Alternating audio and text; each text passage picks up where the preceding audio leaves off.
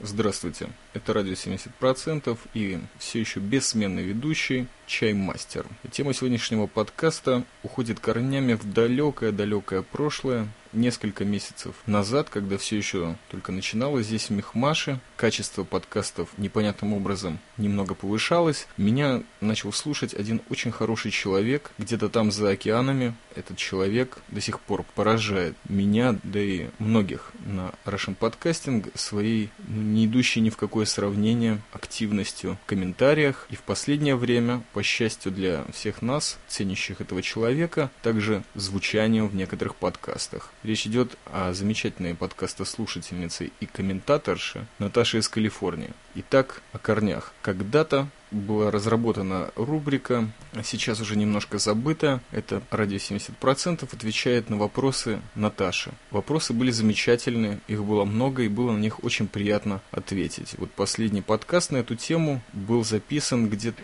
недалеке от атомного реактора, пустыне, санаториум, и обстановка была замечательная, и материала было рассказано тоже прилично. Сейчас я где-то так настраиваюсь на часовой подкаст, потому как э, вопросы очень глубокие вас ждут. Все, кто пугается длинных подкастов, или кто случайно попал на это радио, или останьтесь здесь, или перейдите на другой подкаст. Мне, конечно, сейчас очень трудно воссоздать ту мистическую обстановку, которая тогда создалась в пустыне. Я пробовал начать записывать этот подкаст у костра, потом я записывал его рано утром, вот такой своеобразный будильник. А потом случилась одна технологическая мулька, о которой я расскажу в конце подкаста. Она тоже связана с Наташей из Калифорнии. Я думаю, что Наташа уже догадалась, о чем речь, а вам предстоит или подождать, или прочитать, например, шоу-нотс. В общем, спокойная сейчас обстановка. Праздник шалашей закончился, и поэтому школа, в районе которой я сейчас живу, буквально в двух метрах от класса, возможно, на каком-то этапе подкаста будут звучать человеческие детские голоса.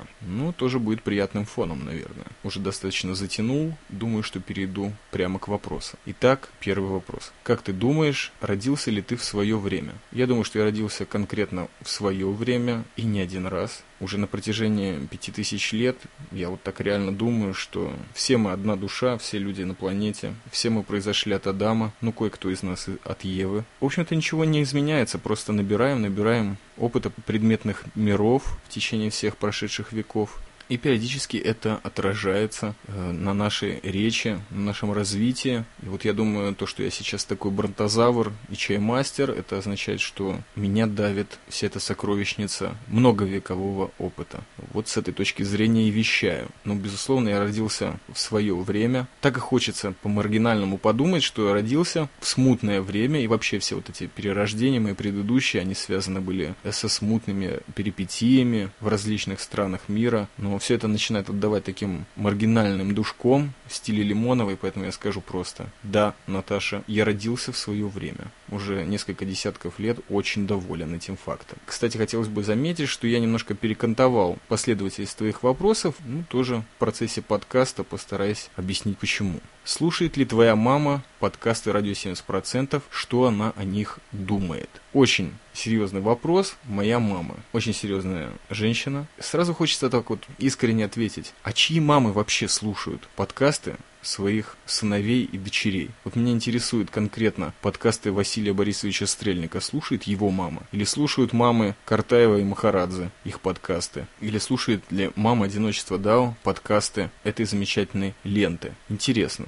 Я, честно говоря, не знаю, но мне интересно, а слушает ли мама Стрельникова радио 70%? Или, может быть, меня слушает мама Умпутуна? Или, может быть, Димы Колбасова из «Янки после пьянки»? Все-таки какой-то тезка из Сиона есть какие-то перетерки общие? Не знаю. Но в чем я уверен твердо, это в том, что меня слушает мама Севен. Это точняк. Кстати, передаю большой привет. Но моя мама моих подкастов не слушает. Во-первых, потому что она не знает об их существовании. И я абсолютно не уверен, нужно ли это. Много всяких непонятных тем. Да и лексика моя очень отличается от той э, лексики, которую я пользую дома в Джерусе у родителей. Немного отличается, конечно же. Гораздо меньше экстрима и в темах, и в разработках, и в философии. Гораздо больше экстрима в отношении бытовых тем. В чем я точно уверен, что моя мама слушает радио Река, в котором вещает Арсен Даниэль, уже упомянутый мною в предыдущих подкастах. И самое интересное, что я никогда своих собственных родителей не пытался сделать подписчиками радио 70%. По-моему, отец знает, что что-то такое происходит, какие-то картинки, какие-то mp3 эм файлы. Но, наверное, это просто не нужно. Следующий вопрос, почему ты так часто дежуришь в ночные смены? Ну, на самом деле, это тоже имеет свои древние корневые комплексы. Когда-то я очень не хотел работать в охране, буквально прямо после демобилизации, но, будучи студентом, вариантов у меня было мало, потому что мы учились 5 дней в неделю подряд, с утра до вечера, и фактически для того, чтобы прокормить вот этот вот творческий желудок чаймастера, мне приходилось реально впахивать ночью. А ночью очень мало вариантов работы, или в типографии, или в охране. И дело в том, что в Израиле охрана это очень доступная профессия, особенно если ты отслужил в армии и закончил какого-либо рода командирские курсы, это все тебе лишнюю пару очков добавляет. В приеме на работу отдельно в Иерусалиме есть огромное количество проектов, которые связаны с твоими различными военными талантами, э, то есть с каждым новым твоим талантом из прошлого, из опыта,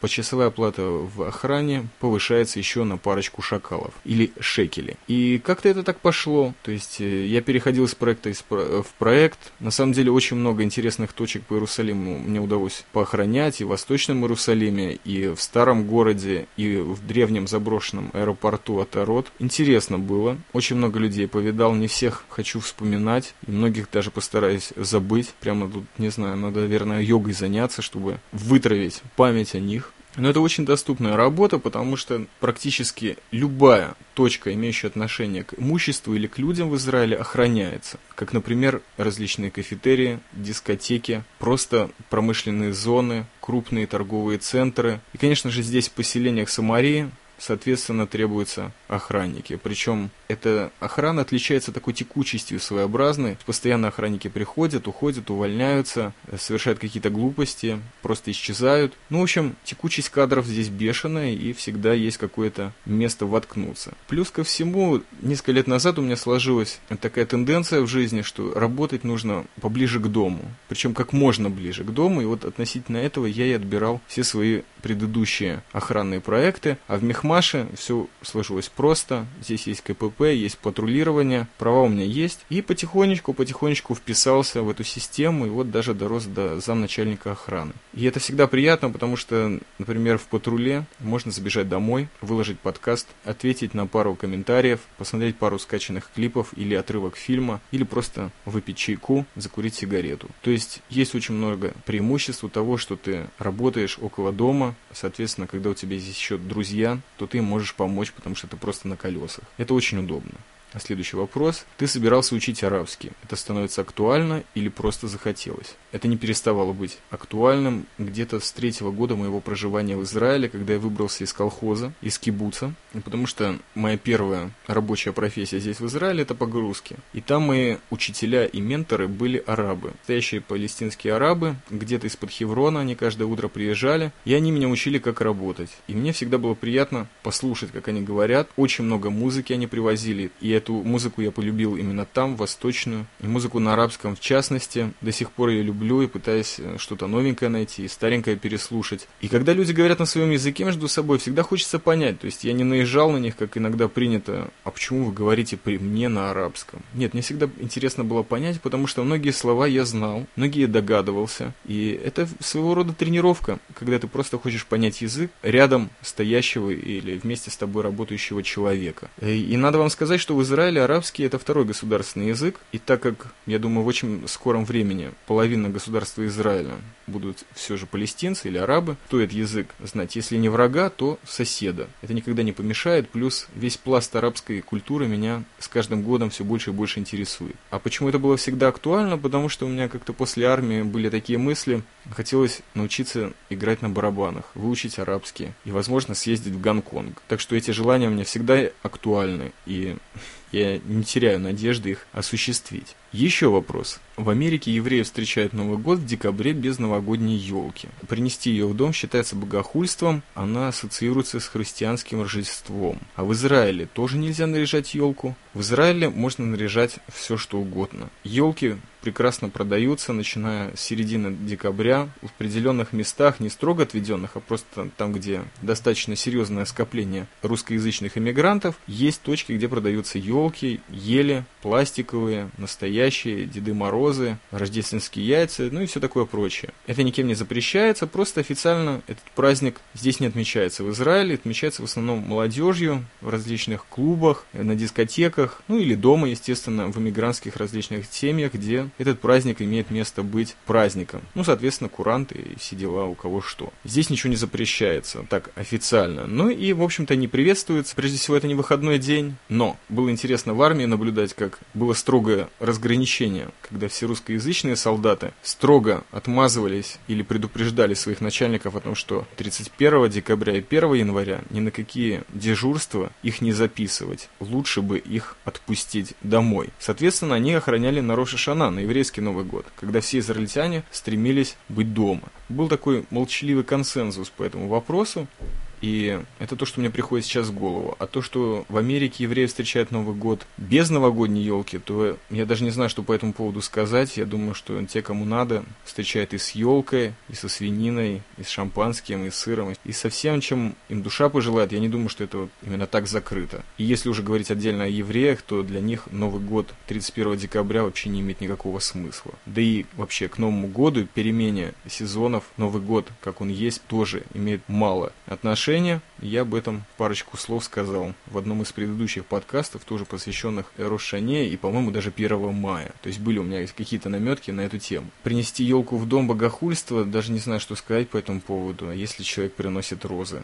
это тоже богохульство? Нет. Но сам факт украшения елки, насколько я знаю, восходит к древней традиции ублажать бога леса или бога плодородия, когда на елку, в общем-то, вешались дары этому богу. По-моему, просто такой один из языческих их обычаи, которые, которые перебили в христианство, чтобы те язычники и кочевники, чтобы им просто ближе был эти новые культы и традиции, амулеты, атрибуты, веры и всего остального. Следующий вопрос. Ты как-то сказал, что может быть тебе повезет, и ты наконец-то перестанешь читать и начнешь фотографировать. Почему ты сказал «повезет»? Согласен ли я со словами Хаймовича, что интеллект завел нас в тупик и что можно прочитать уйму книг, но это ничего не даст? Вопрос по существу. Во-первых, со словами Хаймовича я, конечно же, согласен. Интеллект уже завел меня в тупик. К счастью, это случилось лет в 13, и с тех пор я благополучно живу, обойдя этот тупик, сам не помню как. По-моему, выспался. Хорошо. А уйму книг я продолжаю читать и до сих пор, но в гораздо более спокойном ритме. И фотографировать для меня это как какая-то форма созидания, примерно как в подкастинг, и особенно приятно, когда фотографии находят отклик или отвечают чему-то личному у других людей, особенно у близких и родных. А чтение это все-таки такое легкое удовлетворение, это для меня это стоит на одном уровне, как когда-то этой темой был просмотр мультфильмов по телевидению или какого-нибудь художественного